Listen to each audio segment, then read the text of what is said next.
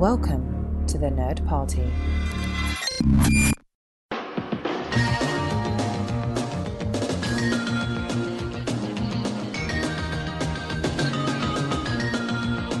Welcome to Great Shot Kid, the podcast on the Nerd Party Network that is dedicated to looking at the non Star Wars work of Star Wars creators. Although sometimes we do Star Wars stuff that they did too, but you know, that's sort of the gray area we go to sometimes. But anyway, I'm one of your hosts, John.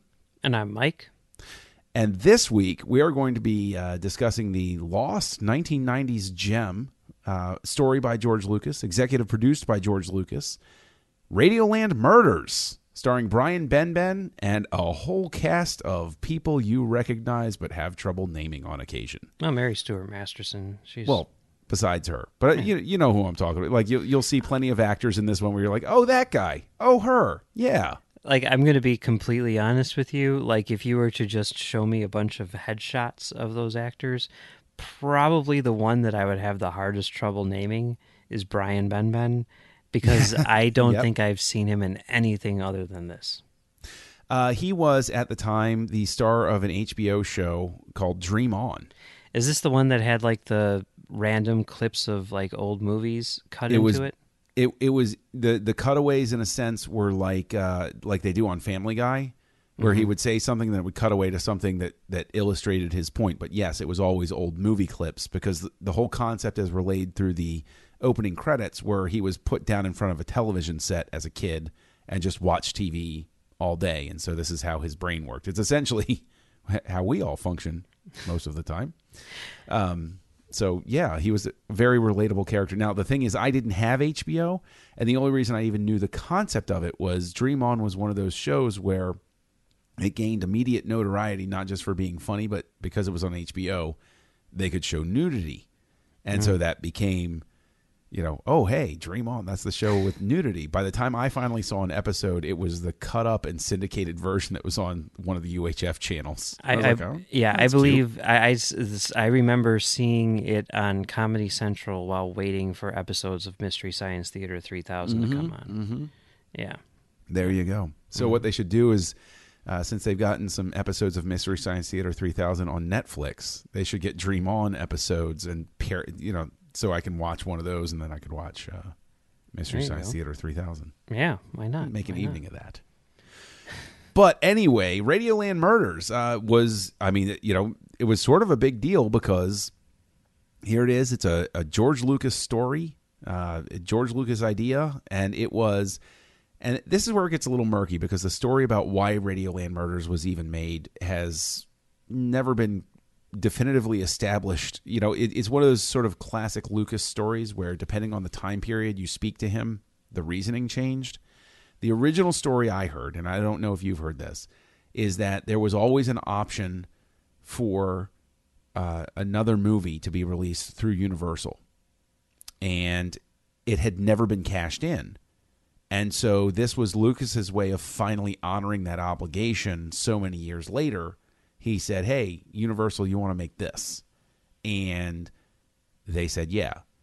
That that was the story that I heard, but I've also read other things where he said, "No, this was just a cute idea that I had and I wanted Willard and Gloria to write it."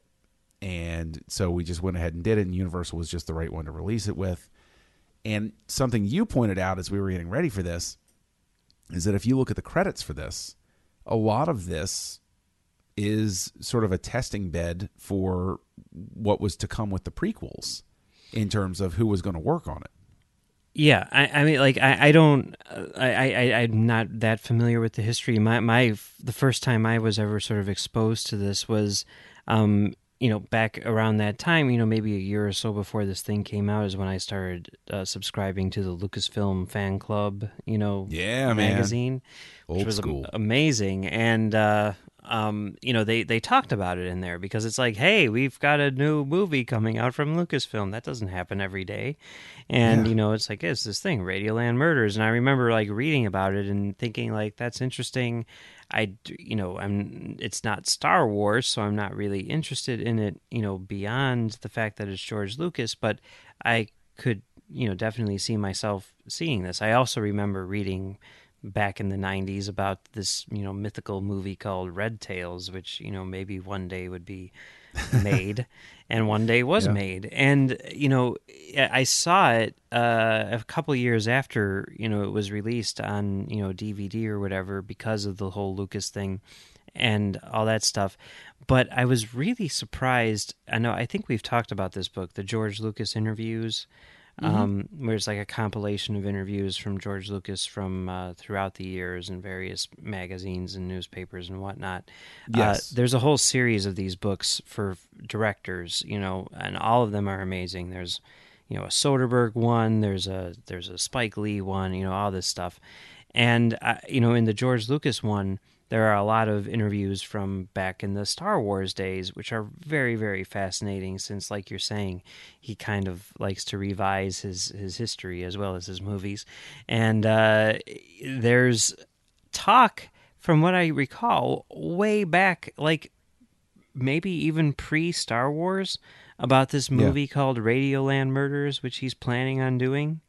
I, I believe I believe you're right, but yes, it is in the 1970s. He's talking about that movie, Yeah, and it's very apparent that it's sort of in the DNA of this that it, it has a similar sort of approach to storytelling that uh, he he was doing with American Graffiti, mm-hmm. where it's many different characters and plot lines going on at the same time, running parallel to each other until it all comes together at the end. yeah. And, it's uh yeah, it's, it's pretty frenetic.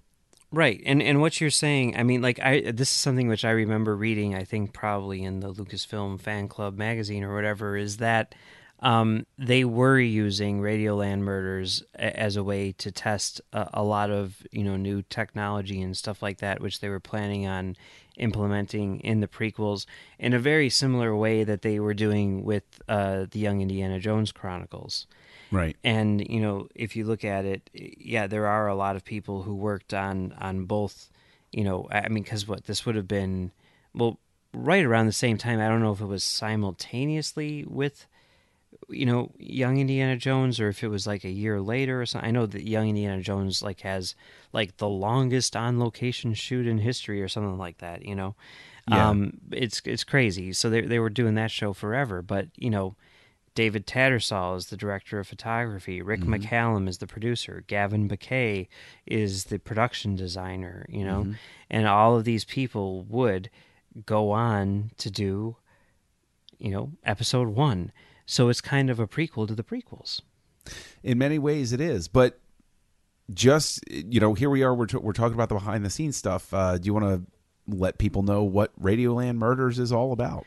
Sure. Um, it's uh, the opening night, or whatever you want to call it, for a new um, national radio station in Chicago. It's a, it's a Chicago radio station which is going to go national. They're going to become the fourth uh, national network uh, on radio, and it's uh, the the opening night, and basically.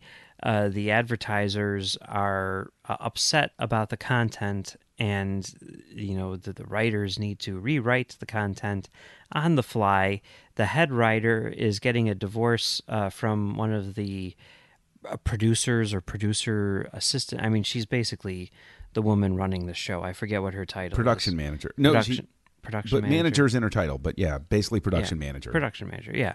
And um, on top of all of this, on top of all of this crazy stuff, which which goes into you know producing live radio, there's a, a murderer on the loose, and uh, they are killing various people associated with the production.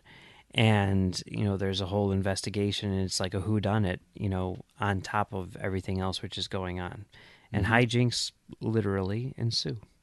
Yes, because of course the main character winds up uh, being you know, accidentally incriminated in everything up to a certain point, and then comes up with a perfectly uh, rational explanation for everything. Because we, as the audience, of course, know he's innocent, and the cops buy into his explanation, and then something else happens, and of course, you know everything starts unraveling after that point. Uh, but it's what's very interesting about it is is that central love story is it has a lot of shades of uh, both the you know the, the sort of period love story that informed Han Solo and Princess Leia in The Empire Strikes Back, but it also has shades of uh, Lucas who had hadn't gone through his like they're they're you know because between the time when he first talked about Radioland murders in the 70s and then when this comes out his marriage had fallen apart and so you know I I think that if you look at it you can really see him uh, I mean, he didn't write the script, but with Lucas, even if he doesn't write the script, you know that he's helping shape things. And there's very much an echo, I think, of uh, maybe something that was familiar about the way that couples can argue with each other. The, all that to say that the the main relationship problems all seem very realistic for you know a married couple that you know is having issues, as it were. So uh, you know, I, I think that's an interesting component of it as well because I think that the you also see that later reflected in the prequels as he continues to work out those issues so many years later uh, that that you know the that he was working out having to do with why a relationship might not be good and healthy and the right one to be in. Yeah, you know, I mean, you can definitely see that. You can definitely see the the Lucas touch, uh, you know, throughout this. You know, I mean, I, I mean, it's it's it, it, he is kind of like a showrunner in, in a lot of ways, you know, and in, in putting his his sort of stamp on things, even though it was directed by by Mel Smith, who I think is probably better known as an actor than a director. He's the guy, Yeah. the guy from Princess Bride, the albino from Princess Bride, Mm-hmm. and but he also uh, directed uh, my all-time favorite movie, Bean. And by that I mean my all-time least favorite movie. Like literally, when whenever someone's like, uh, "What's the worst movie you've ever seen?" My go-to is always Bean. The Mr. Bean movie? Yes. Ah, yeah. Well, that's not a bad choice for the worst choice. Yeah. And you know, like I think uh, there are a number of people who kind of consider this to be their all-time least favorite movie. I'm exaggerating, but Yeah, there's no, there's I- a lot of people who really do not like this movie. and that kind of blows my mind. I, I, uh, you know, I loved it the first time I saw it, and I really enjoyed it this time. What was your reaction to it? Yeah, you know, I've always enjoyed it. You know, and, and it was it was weird because like you know, I, I, I mean, I like I, I think I even had the DVD back in the day and everything, and it was one of those movies which I had seen like a couple, two or three times in the past, and was like, that's a fun movie, but I was never crazy in love with it. And uh, when I was watching it, um, you know, I, I was watching it with my wife who had never seen it, didn't know anything about it, and um, you know, it starts up, and both of us were like really into it, and I started thinking to myself like, why is it that people dislike it, but also why is it that that I wasn't crazy in love with it before? Because I'm really responding to it a lot now, and eh, it then keeps on going, and I- like I kept on looking at my watch and thinking like. When is this thing gonna end? When is this thing gonna start wrapping up? And you know, my even my, my wife said like, you know, every, the longer this thing goes on, the the less I like it. You know, you know, and I, I mean, I I still enjoy it, but I can definitely see why I wasn't crazy in love with it before. I think that they could have trimmed a good ten minutes out of it, and it probably would have been better. There's a few scenes, a few gags which go on. Uh, way too long, and you know I don't understand why Roger Ebert gave it only one star. I mean that's kind of mind-boggling in a lot of That ways. is mind-boggling. Um, I, I, I don't think that it's you know fantastic either. You know, I, I think it's above average, honestly. Well, I, do, respond. I, I do too. Yeah, Yeah. I, I, I respond to the humor in it. Um, but I mean, it, there are times where it can be. I mean, pretty easy to make me laugh. You know, I, I like a good pratfall and stuff like that. I agree with you that it loses steam near the end. The The impression that I always got of it, and that I had of it uh, this time as well, is it's sort of like going to see uh, like a, a, a comedy play.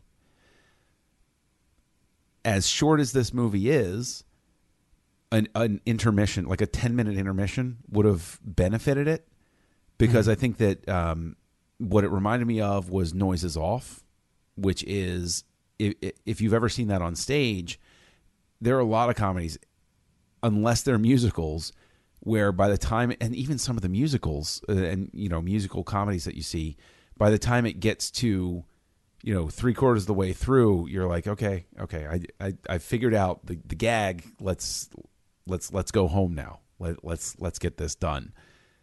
I don't think that this ever reaches the point of annoyance for me. I wasn't checking my watch, but the laughs become harder to come by uh, by the resolution, and then the resolution feels a little off in the sense that it. I don't think that they need to needed to go for the cultural reference they did at the end, um, Mm-hmm. having to do. And this isn't really a spoiler because basically the whole thing is amusing on how radio was killed by TV. And so there's very much a big piece of it at the end that is centered on this idea that TV is going to kill radio. And it's to go that far and find out that's the gag behind it all. It feel it feels a little uh, forced because you're to have it just be oh and TV killed radio. It's like eh, we all kind of know, you know, we could have put something else. Like you could have added a layer onto this one. I guess so, but I mean, I, I kind of liked that. You know, I, I sort of liked you know them placing it into this sort of like historical context and everything. I, I thought that that was that was kind of interesting, actually. You know, that that was part of the Okay. the thing that I, that I responded to. I guess. It, I get for- at the may, maybe maybe what I don't respond to is just the the the structure of the ending Mhm. around the television. Like if it had come out that uh, the television it, are minor spoilers here. I mean, it's a comedy movie, and you sort of figure out the gag, you know, by about halfway through. But basically, you know, all of the killings are for revenge for a patent on a thing that was killed by the people that are being, you know, killed uh, in, in this, and it, it of course all has to do with television. It's it's not so much that that's the problem as where it specifically ends up. I, I think uh, because it centers around an actual television, I think that is probably the part that comes across as forced to me. Does that make sense? I, I guess so. I can see that. Yeah. Yeah.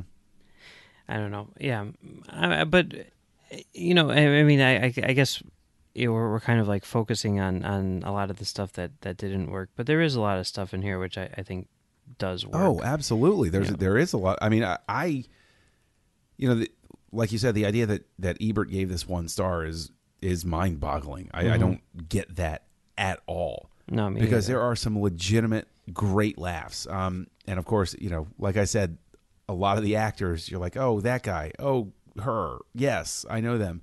But the guy who plays the lead detective, he's hysterical. He's a scene stealer. He he gets it hundred percent right. Um, I think that there's a lot of pacing and a lot of the the comedic uh, moments, uh, you know, of of Brian Benben hiding under the table while Jeffrey Tambor is hiding behind the curtains. You know, is, is that very classic sort of thing, and that's what really reads as a stage play to me. But those sorts of things always really work well. They're always fun, and I think that the writers' room is tremendously funny with Yeah. Bobcat Goldthwait in it. Yeah, and seeing the writers, Yeah. you know, uh, and uh, um, Peter like come up with there. everything and Yeah. and having the moment where you know the the actors start you know going off on on their own and that you show Bobcat Goldthwait in the writers room saying the actors are improvising ah and he like runs off it's like that's a cute moment Yeah, he was he was really good in this. You know, uh, Yeah. definitely for sure. He was he was a highlight for me. Um, but yeah, I mean, you're right that there's like so many. I mean, you know, S- Stephen Tobolowsky and you know all, Mm-hmm. all those all those people, Michael McKean and everything. Yes A- any movie with Michael McKean is instantly better uh, Corbin Bernsen's in it Yeah, Uh, Brian I mean, James. Um, yeah that's right all that That's right. stuff. I, I mean, it's it's it's Ned a- Beatty Yeah, Ned Beatty. Yeah, it's it's a stellar cast for sure, and uh, you know everyone is is bringing it. Christopher Lloyd, you know, who's got a, a really, oh gosh as the sound guy is yeah, Yeah. he's fantastic yeah, and you know, I mean, the other elements of it, I think, are all very well done too. I mean, you know, I mean, we've talked about how Lucas is a good editor, and uh, you know, this movie is very well put together. I mean, yeah, we're talking about how it kind of drags and maybe you could tighten it up, but as far as like scene construction is concerned and stuff like that, I think it's it's very well done. Um, you know, the the look, you know, creating that sort of, you know, like 30s art deco, you know, radio station aesthetic thing. I mean, it's beautiful. Gavin Gavin Bocquet um, who did you know episode one and then everything, well, all the prequels, I guess, right? And uh, the, the photography is very nice too. You know, it's got a very sharp, you know, clean look. You know, with you know some pretty bold colors and everything. It reminded me a lot of like episode two. You know. Mm. Um, David Tattersall. So yeah, I mean, there's a lot of a, a lot of really good stuff in here. A lot of stuff which is you know sort of goes above and beyond um, what you would expect in this type of movie. You know, this kind of like little comedy. You know, a lot mm-hmm. of like visual effects. You know, I mean, that was like one of the things where you know, reading that that Lucasfilm magazine where they're like, you know, they're trying out visual effects which are going to be used in episode one, and I'm like. Where, like, how, uh, you know? And I mean, looking at it now, it's still, but I, I get the impression that there's probably a lot of hidden visual effects which we weren't even aware of, just like there oh, were sure. in in the prequels, you know. And he was probably trying a lot of stuff out that way. There's also, like, if you listen to the sound, there are tons of sound effects which are taken right out of Star Wars movies or Indiana mm-hmm. Jones movies very easily identifiable. One which I mean, a lot of you know like whip cracks or gunshots or whatever yeah. you know ambient noise. But the one that really kind of blew my mind was at one point you hear the wampa growl. Which part is that? I'm, it was like uh, it was like part of the sound guy's stuff, right? He's oh, doing something. Okay, yes, and they're yeah, like yeah, they go into a cavern, and you know there could be a, a monster in there or something, and you hear a wampa. It's it's it's weird. It's weird. I mean, they they just they just went into that that Lucasfilm uh, catalog, that Skywalker Sound catalog, and well, the the script stuff out. the script also has some very deft. Uh, there, there's a very uh, very very very sly Howard the Duck reference in it, uh, where they say men, women, children, and ducks, and I was like, oh, there's no way that's not a Howard the Duck reference, like because you know, uh, Huyck and and Katz wrote Howard the Duck. So there, there's no way that's not a reference. But then at uh, the end, you have an "I love you, I know" callback with Mary Stuart Masterson saying, "What kind of a response is that?" And they get into another fight, and it's it's funny because I consider it. It's not just a callback to Empire Strikes Back, but to the fact that Lucas fought that line being included until it was shown to a test audience that went nuts for it, and he turned and looked at at Kershner and said, "Yeah, I guess you were right," and they kept the line in there. No, seriously, because that was you know everybody knows Harrison Ford improv- improvised that on the on the on the set. Uh, Carrie Fisher was actually upset. Uh, th- there's an out of print book called uh, Once Upon a Galaxy uh, by 20th Century Fox uh, unit publicist. I think Alan Ar- Arnold was his name. Yeah. Uh, but in it, he documents that that Fisher got upset. She's like, "What kind? Of, you know, come on, this is crazy." And Lucas pushed back, and he was like, "That that's not what it says in the script. We can't use that." And Kershner was saying, "No, no, no, this is fantastic. People are going to love it. It's, it's, it's wonderful. It's off the cuff.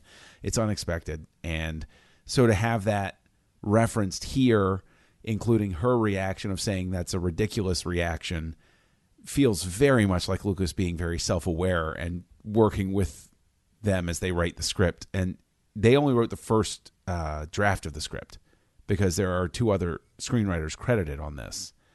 Yeah, So- they probably wrote one back in the '70s and then wrote another Probably. one in like the '90s or whatever. You know, polished it up. That's probably accurate. Yeah. That's probably accurate. But yes, you can feel that Lucas's hand is on there, making sort of like a double reference to uh, Empire Strikes Back there. Also, the the opening. I mean, you know, I know it's a musical number and everything, but even like the way that the credits and the title are sort of like placed on the screen and everything was very, very reminiscent of Temple of Doom. Oh yes, absolutely. Yeah. Absolutely. Uh, I, you know, the thing is, as as I'm thinking back on it, yeah, we we kind of hammered on how it sort of runs out of steam, you know, a, as it keeps going. But man, there really are a lot of really good gags in it, and I think that also what it foretells is the sense of humor that informed some of what people didn't like about episode one. Uh, you know, specifically with how it was expressed with Jar Jar. Like you see a lot of those sensibilities because it was Lucas's whole intention that Jar Jar was going to be a Buster Keaton like character, and you can see a lot of those pratfalls and silly humor and stuff that makes sort of the more childish side of you laugh, rather than you know it being you know erudite uh, adult humor as it were. Yeah, yeah, I, I can see that. I can see that. I guess you know here it's so fast paced. You know, almost like Empire Strikes Back. You know, with the the sort of like screwball comedy nature, and you know the the timing. I think is a bit better. I mean, it's hard. You know, I think in the digital realm to get comic timing down on things like Oh, I agree. pratfalls, You know, I, I, I completely agree. I you know, I, I think that, um, I mean, that's a whole conversation for a whole other day. But uh, I, I agree with you. You can't. I, I think that comedy is something that absolutely will always require a live human actor to portray. Because if we have to take the leap of believing that the character exists and then you try to sell it as a comic character that's that's basically two leaps you're trying to make us take you know we we already know we're sitting in a in an unreal environment and then to ask us to take two more leaps is is a little much a little much Yeah, and, and certainly there are like exceptions and different types of. I mean, you know, I mean, there's lots of cartoons out there which are very funny, but you know, for something like that, you know, integrating it with live action and everything, it's it's tough. You know, yeah It's no it, it it it absolutely is it absolutely is yeah. So uh final thoughts would you recommend radioland murders to somebody who's never seen it before would say you know what yeah you should go check this out Yeah, I would. I mean, for one thing, I think it is a, a very entertaining movie. You know, even if it does, you know, have its flaws, it's still better than most movies. You know, it's still funnier than most movies. I think a lot of the the actors are very charming. In particular, you know, like Mary Stuart Masterson and stuff like that. Um, but uh, I don't um, think that it's a fantastic movie. I don't think that it's one of Lucas's best or one of Lucasfilm's best. It's definitely not their worst either. You know, I'd watch this over Willow any day of the week. You know what I mean? and now oh come what uh, you know what we're gonna watch willow then Oh, we're gonna watch willow Why can't just- we watch you like just sealed the Tucker deal, Man in man. His Dream? Why are we? Oh, we should watch Tucker Man in His Dream. Anyway. I've never seen that actually. Oh, seriously? Seriously, I've oh, never man. seen it. It's pretty badass. Yeah, you like it. Okay. You like it. All It's right. good. Well, you'll get to watch Willow, and I'll get to watch Tucker and Man in his Yeah, Dream. but see, I've seen Willow. I've seen Willow. That's yeah, but you spoke ill of Willow, so I must punish you. Oh, I spoke illo. Oh, okay. Remind me not to do that again. Uh, Willow was fantastic. Um, too late. Too late. You can't. you can't unring that bell, Mike. Okay, but Willow makes Radioland Murders look like Tucker Man in His Dream. You know what I mean? I mean, this is this. You know, Radioland Murders is is is a very solid movie, and I do think you know as presumably people who are listening to this are Star Wars fans, and I think you know historically speaking, it is fascinating to look at this in the context of a bunch of people trying to figure out how to make episode one and sort of getting their feet wet in that realm and uh, just kind of like seeing you know the, the seeds being planted for for what would come you know five years down the road. So so yes i would definitely recommend radioland murders. I'm assuming you would too? I absolutely would. I think that it, I think that it's fun. I think that it's silly, and I think that there are worse ways to spend your evening than to you know turn this on. Do I think that after watching it you're going to go out and buy it and add it to your Blu-ray collection? No, probably not. But it really is worth seeing. I mean, you know, at least once. You know, gi- give it a spin. It might really ring funny for you, but at the very least, like Mike said, you'll get to see the creative team for episode one figuring things out, and it's it's fascinating from that aspect as well. So that's uh, our thoughts on Radioland Murders. Uh, Mike, where can people find you online?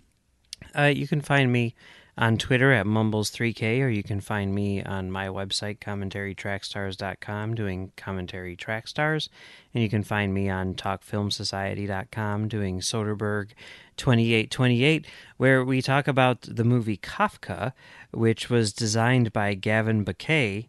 And there is a, a story there about how um, while he he was he was designing um, Kafka, Bocquet talked to Soderbergh and was like, "Hey, George Lucas offered me a job doing production design on Young Indiana Jones Chronicles, but I don't really know if I want to make that commitment." And Soderbergh was like, "Just do it. What do you have to lose?" And then Bocquet got the job designing Star Wars Episode 1. So, hey, if go. it weren't for Kafka, there would be no Radioland Murders designed by Gavin Bocquet. Anyway, There you go. you can you can listen to our Kafka episode where we talk a lot about the design, I think, um, over there on talkfilmsociety.com. And you can also find me on Trek.fm where I do a show called Stage 9 with you. That's right. With me, with me, I am over co-hosting Stage Nine with you on Trek.fm, which is this show, but for Star Trek creators. It's it's a lot of a lot of uh, fun. We, we we get a little zany over there sometimes uh, on, our own. So Yeah. we have a we have a good time.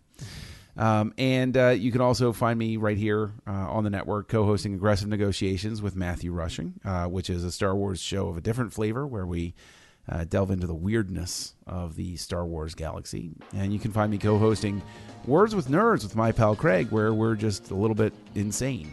Um, and look for me at uh, as Kessel Junkie or at KesselJunkie.com.